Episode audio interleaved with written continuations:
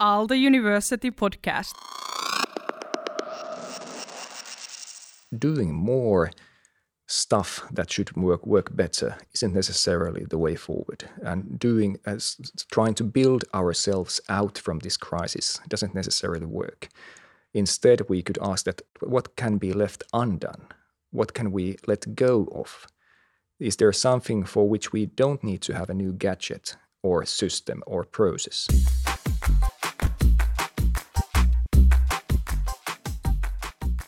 In the Aalto University strategy, our purpose has been written as follows Aalto University's purpose is to shape a sustainable future. We do high quality research, excelling and making breakthroughs in and across science, art, technology, and business. We spark the game changers of tomorrow and renew society with research based knowledge, creativity, and entrepreneurial mindset. All our work is guided by the values of the university responsibility, courage, and collaboration. Therefore, finding solutions for sustainability is one of the three cross cutting approaches in our living strategy. Sustainability is, however, a complex and multifaceted field, and many of us struggle to find meaningful ways to integrate sustainability into our everyday work. In this episode, we discuss integrating sustainability into teaching with Professor Matti Kuittinen from the Department of Architecture at Aalto University. Matti also develops policies at the Ministry of the Environment. My name is Riikka Evans, and this is Future Led Learning Podcast. Welcome aboard. Future led learning. by Aalto University. Welcome, Matti. thank you Riikka Hey, let's start with the not so easy question. What got you interested interested in sustainability related issues in your own field in the first place? Yeah, that's really a good question. I think it goes way back uh, to my early days as a student of architecture, I believe. Uh, when we started to play with different materials, I found them super fascinating. And I, I found interest, especially in vernacular materials such as clay and timber. So then I started to think that, that what sort of consequences does the use of these materials in construction cause? And that slowly evolved into something which would be perhaps called material literacy and, and understanding about the impacts of material flows. However, I, I suppose that there is yet a deeper undercurrent somewhere. Maybe, maybe it comes from my child, childhood when uh, uh, I was uh, following my father taking care of bees, and his very empathic approach to these tiny creatures and, and to, to butterflies and, and, and to nature. Uh, I, that was something that's, that's like deep in my memories. So maybe that sort of empathy towards nature also comes from there. So maybe it's a combination of these things. Hmm, so it also comes from your values. Yeah, you could say so. Yeah. So in this episode, our point is to look how do we integrate sustainability into our curriculum. Um, but let's start from how big role does sustainability play in the field of architecture, in your opinion? Well, that's a major driver nowadays, and, and it should have been for, for ages, of course, and unfortunately it hasn't. If we just think about the, the construction sector or the built environment, which is accountable for roughly one third of all the greenhouse gas emissions in our society, uh, so that's that's a key challenge if we want to head towards the Paris Agreement's goal of keeping the global warming in, in maximum 1.5 degrees. And that window is, is almost closed now, unfortunately. But um, if we just think about the consumption of materials, and um, if we use half of annually consumed raw materials on the planet to construction, that's a huge share.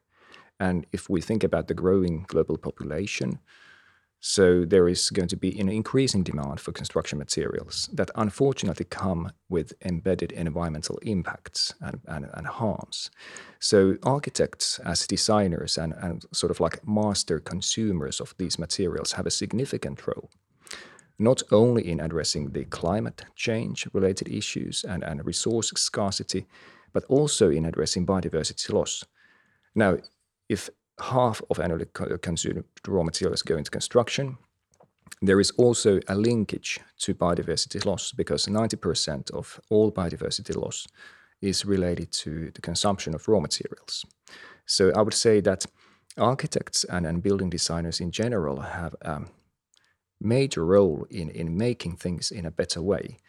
And of course, these big and scary figures could make somebody very depressed and even lose hope. But I would see it from the other perspective that actually even incremental changes in everyday building design can lead into big benefits on a larger scale. So there is there is lots of potential in our profession. You mentioned that this has been an important thing already, like throughout your life. Um, but was there a certain point when you started to bring this topic into your teaching, and how did you do it? I believe that was uh, some some 20 years ago when I first started um, teaching wood construction, and and then then I got into also into into research of, of that field, and then we were looking at at the the carbon flows in in the built environment, and uh, going beyond energy efficiency. So so we we were looking at the life cycle greenhouse gas emissions in, in wood construction and other types of construction. And then uh, I started to integrate that into the courses that, that I was teaching at that time, uh, industrial wood construction. So when I started uh, my professorship here at Aalto, I started also to develop new courses. And one of these was uh, something for the bachelor students, for the first year students. Uh, it's called Introduction to Sustainable Design. And then also, as my uh, own interest in science, scientific field is life cycle assessment, which is sort of like a nerdy stuff, nerdy side of uh, the quantitative side of, of, of, sustainability. I also developed a course for, for that. How has this been taken by the students? Well, I, I would say that this is a demand from the student side. And it's, it's great to see that there is this demand because I also have that sort of like passion of teaching these things. And um, students are frequently and uh, asking about more uh, studies and, and, more education in the field of sustainable development. And um, why is that? Well, I think it's a it's a no-brainer if we think uh, if we look around us and and uh, in our daily dose of media exposure, there's lots of sustainability and climate disaster-related um, content, and um, especially uh, the young generations, they they feel this heavy burden on their shoulders because the the world that uh, we older generations have uh, taken for granted isn't for granted anymore for the for the next generations because of our decisions. So there is that sort of uh, sense of maybe uh, a climate urgency and also a certain tone of of melancholy and sometimes even lack of hope for the future. And uh, um, I think that it's it's important to to equip the next generation of, of building designers and architects with tangible tools that can help to make the world better. Because there is still time to do that. It's not a, a, some sort of force of nature that we cannot resist at this moment. So at now we should really do all we can. And and because of the significant role of construction sector in addressing these global crises, I think that the students definitely need to have tools and approaches for handling them. Future led learning by Aalto University. If we look at the bigger picture, shaping a sustainable future is part of Aalto's strategy.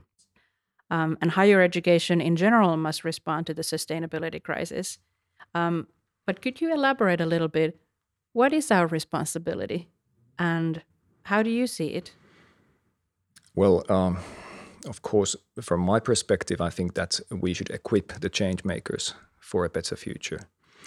However, I would like to erase the word sustainability totally because it sort of like implies that there is an other way of going forward that's not sustainable.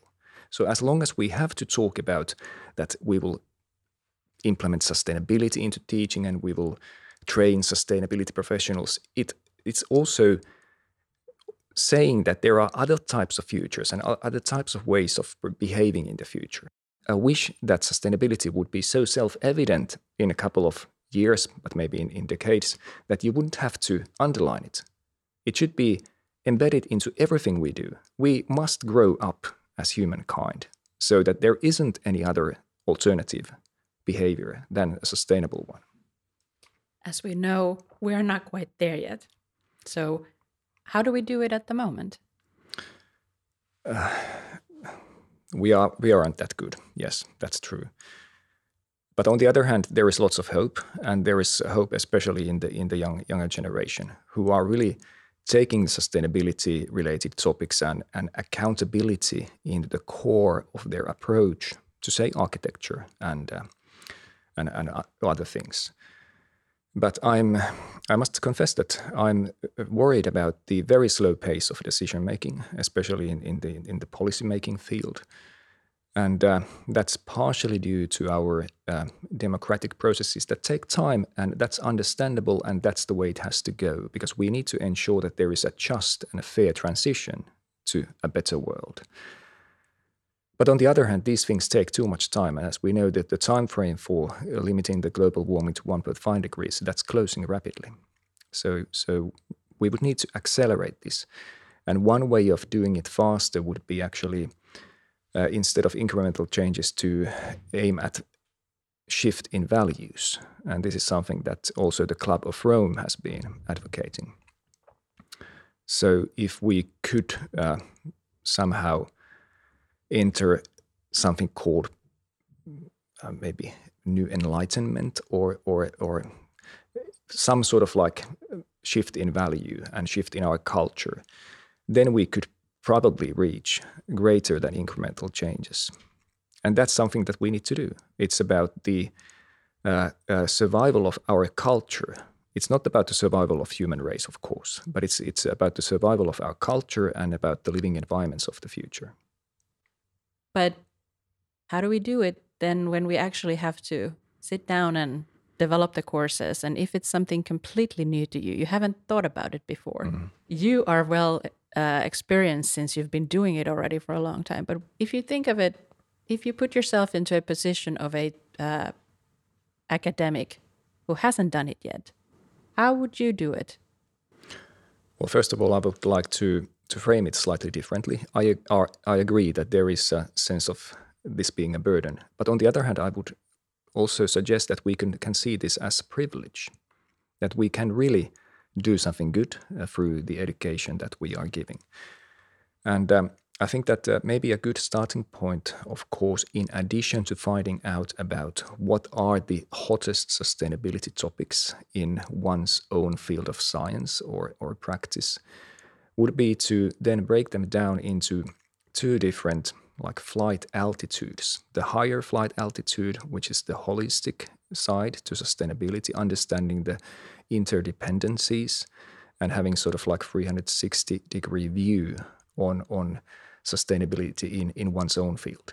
But then there is the lower flight altitude with the more detailed level, the practical, tangible level in which you really need to equip the students with tools and methods. How do I get it done?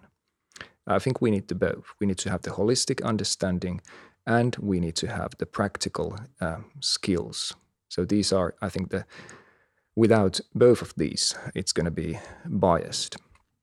And of course, this this calls for uh, resources for all of all of us, all all the teachers, so that we really have time to to look at these things and also to learn more ourselves.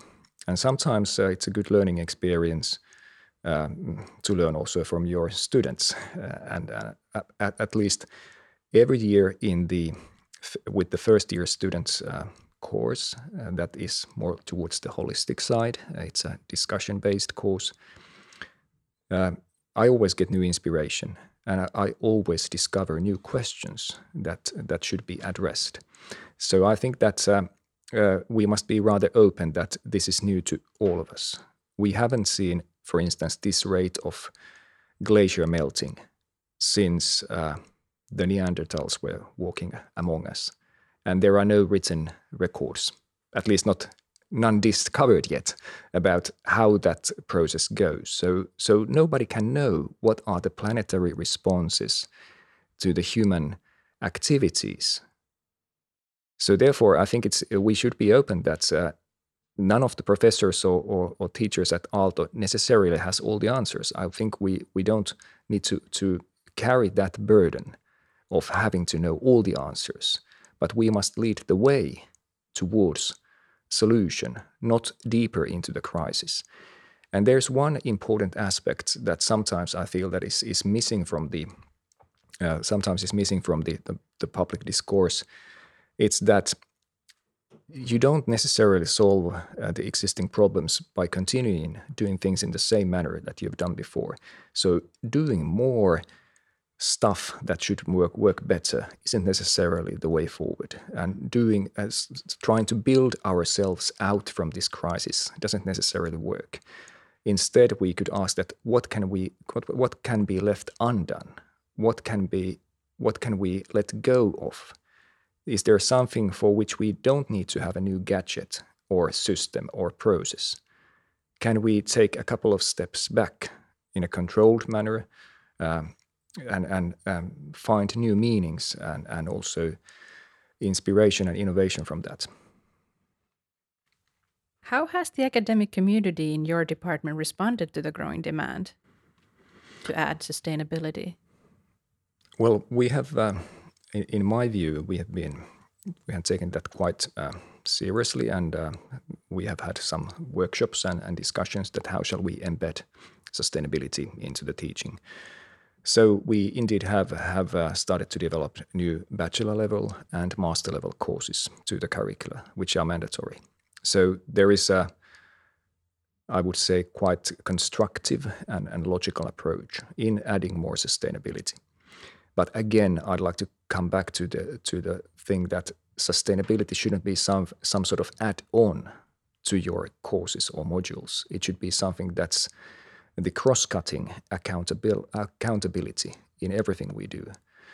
Unfortunately, again, as we think about the definition of the term sustainability and sustainable development, it's so many things. If we just think about the three classic pillars of sustainability ecological, economic, and social sustainability it's clear that there are things that are contradicting with each other. So we might have a good intention to do good somewhere, which causes collateral damage on some other pillars of sustainability. And this makes it so complex that you could argue that, well, most likely many things that we do are sustainable when measured with something, but are they adequate? And are they addressing the most urgent questions? And, and I feel that uh, in, instead of just uh, looking at the uh, the very good UN Sustainable Development Goals. I think that we should also uh, broaden and, and uh, our our perspective toward, towards the concept of planetary boundary, boundaries and the donut economy, understanding that there are some planetary boundaries that we have violated in a more severe manner than others, and then try to connect that what is uh, how can my profession and how can my field of science support good actions in those sectors of, of planetary boundaries? That would could be one way forward. Could you give us some tangible examples of that? Well, if we think about construction and, and planetary boundaries, um, I think that there are three main sectors in which construction can really make a difference. Uh, first one is climate change, second is biodiversity loss, and third is land use change. So there are many things that that uh, we can um, do in in these, and uh, maybe starting from the material side, uh, acknowledging that construction is the main consumer of uh, annually used raw materials. Uh, if we just think about the uh, emissions that are associated to the production of cement, steel, aluminum, and plastics, by 2050, the production of these materials that are mostly used in construction uh, is going to cause over 900 gigatons of CO2 emissions. It's an abstract figure, but if we if the remaining carbon budget for the entire globe for keeping the global warming in 1.5 degrees is 500 gigatons. So just from the production of these four materials, Uh, the emissions are almost two, uh, two times as much as we have for the remaining carbon quota.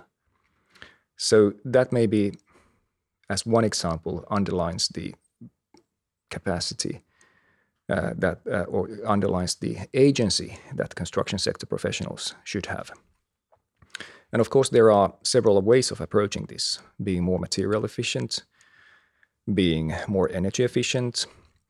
But I would like to redefine uh, the priorities for construction. Typically, at uh, in, in many universities that are teaching architecture and building design, uh, most of the education is focused at designing new buildings. However, I think that building anything new should be the least preferred option, and the most preferred option should be to build nothing. Just utilize the existing spaces. And if that's not possible, then the next preferred option should be to slightly renovate existing space and adapt your own spatial needs into those frames. And the third preferred option would be then to refurbish an existing building so that it fits to your needs. And then the least preferred option should be to build something new. So I, I think that turning the entire priority upside down is something that we really need to consider. And traditionally, we have um, trained professionals who design buildings to design new buildings and to a certain extent to think about renovation and refurbishment. And I think that this is a serious point of self reflection that we need here. What sort of curriculum should we have if the purpose would be to avoid consuming resources for construction? Yeah, shifting the sort of perspective to how do you see your own work might sometimes be kind of painful.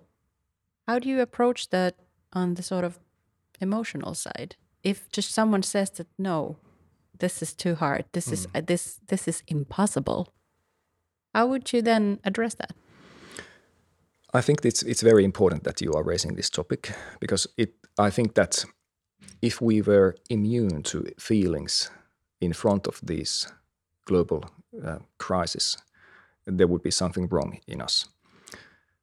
And um, recently, during the, the past years, I've been increasingly thinking about the role of arts, design, and culture as a way of adapting uh, ourselves to the new future and uh, as ways of uh, dealing with diff- difficult feelings. And I think that uh, we, we must have um, some channels through which we can um, somehow work with these feelings and somehow try to understand these feelings and give shape or wording or or some sort of like understandable form to those difficult feelings. Otherwise, it, they they will be too heavy to carry.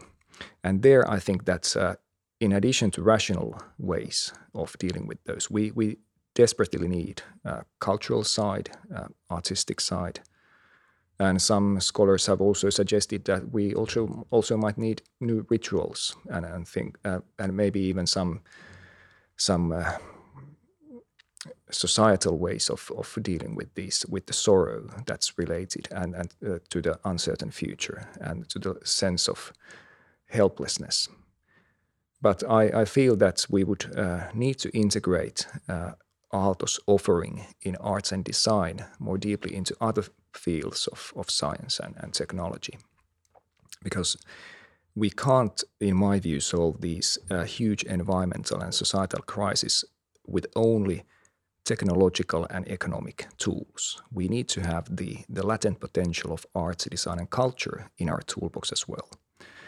And therefore, I, I think it's so interesting that there is a, a great possibility now for that uh, on maybe on an unexpected level, namely on the level of the European Commission.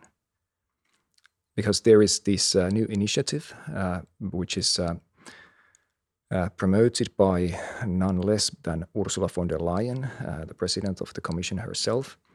It's the new European Bauhaus, which of course refers to the 100 year old original Bauhaus architecture and design school that was revolutionary in its approach to design and architecture. It was so revolutionary that the the then Nazi government in Germany closed it down in, in less than in, in 10 years or so because it was too radical. But now the idea is that since uh, Europe wants to um, lead uh, in, in green transition and in climate action, uh, we must also uh, take the potential of, of culture along into our toolbox.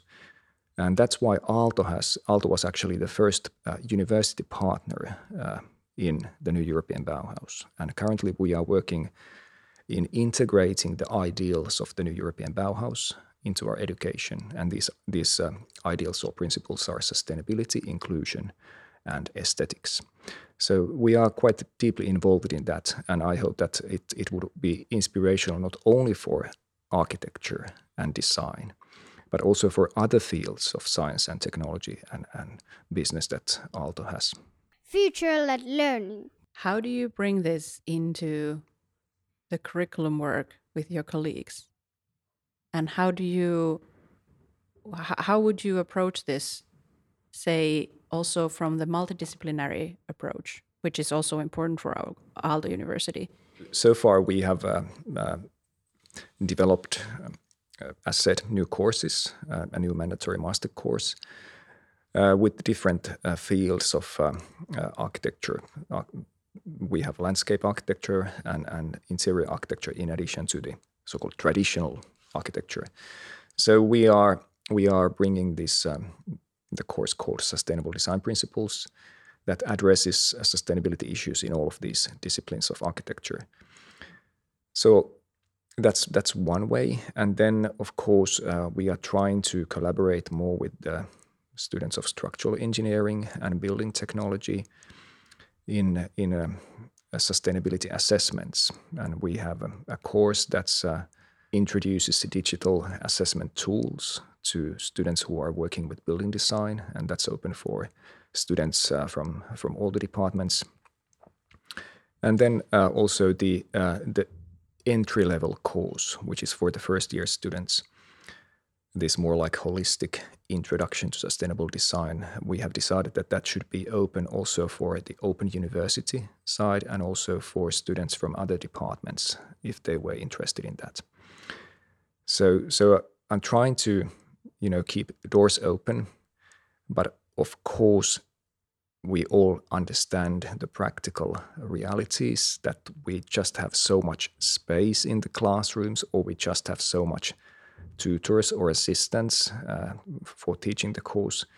So these are things that uh, are, are the are sometimes limiting factors, and uh, I think that there should be more resources for these sort of practicalities so that the practicalities wouldn't become hindrances in taking forward things that otherwise would have greater potential. Matti, um, research in sustainability education has identified certain competencies such as systemic thinking, anticipatory thinking, and normative thinking as competencies the graduates should have for the uh, future working life. How do we integrate these into the curriculum? Well, how I have tried to approach these things, which aren't my bread and butter, I must admit, uh, is that um, I've tried to, uh, you know, give exercise for students' brains uh, in in both on the on the very holistic and systems level thinking, and on the other hand, on very practical design exercises and analysis. And this is something that I think it's it's, it's very logical in the in the field of architecture. So we must be able to see a ra- quite broad picture, and we must be able to paint with a broad brush to get the first ideas and to get the priorities right. But then we really need to work through the nitty gritty details and the boring stuff so that these broader visions become reality. So so I think that's essential, but also that's something that's uh, rather ancient in the education of architecture. If you, for instance, open the first known book of architecture, uh, the 10 books of architecture by Vitruvius, uh, the, the Roman scholar, so you can already see this from, from his writings that there is the systemic level, the broader understanding of, of the society and then there is the almost the atomic level of understanding, for instance, how sound goes in an amphitheater. So there are there are these all these different scales that one should address And I think that leads into rather balanced uh, learning experience then, if we can include these. It's not easy, of course, but I think that we should keep that as a goal. Thank you. I like the I like how that sounds, and I think we should have a more broader view than just just field specific. And maybe I could add to that that on, on that holistic level or systemic level, I think it's that it should be very okay to feel uncertain and not to know everything, but still be able to do something on that level. And I think that this is especially in, the, in, in front of the turbulent times that the Anthropocene will bring us. That's so necessary that even with the feeling of being a little bit lost or uncertain or insecure or maybe uh, sentimental, you still are able to act and, and paint a picture that this is the vision that we should try to achieve. Future led learning. by Aalto University. Matti, this conversation has been very um, enlightening and educative to me too. And is there anything that you would add that we haven't discussed? Well, maybe that's the digital dimension that I feel that it's getting more and more important in, in education. And uh, we have tried to really get into the world of making these online courses. Uh, we started with the collaboration of Aalto University and Yale University, uh, developing this online learning course called Decarbonized Design. And then we continued uh, for publish, by publishing the first Finnish course on low carbon construction and online lectures. And now we are continuing this uh, in the in the framework of the new European Bauhaus. So I think that this the, the classical flipped classroom principle sometimes helps really much to get into the ac- actual questions that the students have. So by flipping the classroom, providing the students with online lectures, and then really working with the with the remaining questions during the contact teaching time, that's a very healthy thing and that also supports uh, in in uh, for the students to combine uh, the ideas and inspiration they get from other sources. So I think that we really shouldn't be uh, too uh, afraid or or restrict uh, the the use of digital tools and YouTube and and all that content that is out there. but we should be, aware of what's out there, and we should also play our role in that sphere. I think that Aalto should also have strong digital presence. And that's something that I believe that goes beyond uh, the campus. That should be our societal impact in the digital dimension. You, me- you mentioned earlier about students' emotions regarding sustainability crisis, re- regarding climate crisis. How do you address those issues in your teaching? That's a very important topic, and I really feel uh, that uh, we, uh, the teachers and professors, we should take that into account, and we have certain responsibility. If we just pour on the, the hard facts uh, and, um, uh, and and let the students survive with those, it might be overwhelming, and it might add to the already existing level of climate and environmental anxiety. And therefore, I've been um, uh, talking to our university psychologists asking help that how should I address these things in the courses? And uh, based on these discussions, I actually um, am inviting guest lecturers who are sp- specifically speaking about climate anxiety and environmental anxiety at my courses. And that's relevant on two levels. First of all, it's relevant for the students themselves because they then get to know how to deal with these feelings and they learn to start building uh, some hope. But on the other hand, when the students would then work in real life with projects that are addressing these difficult questions, then they are meeting colleagues and clients and end users who are uh, maybe going through the same difficult feelings. And then the students would also have some understanding how you can approach these emotions. And I think it's so important now that we all, students and teachers and professors, everybody at Aalto would, even though it sounds a bit naive, but we should try to connect to those emotions that these global crises have awoken in us. So we really should try to be sensitive in how does it feel and what sort of expressions do those feelings cause when I'm talking about them to students, and and what can I do to uh, to work with those feelings so that they become a, a source of inspiration and energy instead of source of depression and anxiety. I wouldn't call that naive. Speaking as a pedagogical specialist, I think that it is so important when we think of the study ability of our students and then also our graduates' ability to work in the working life and then also being the game changer. Matti, thank you. Thank you, Riikka. It was a pleasure.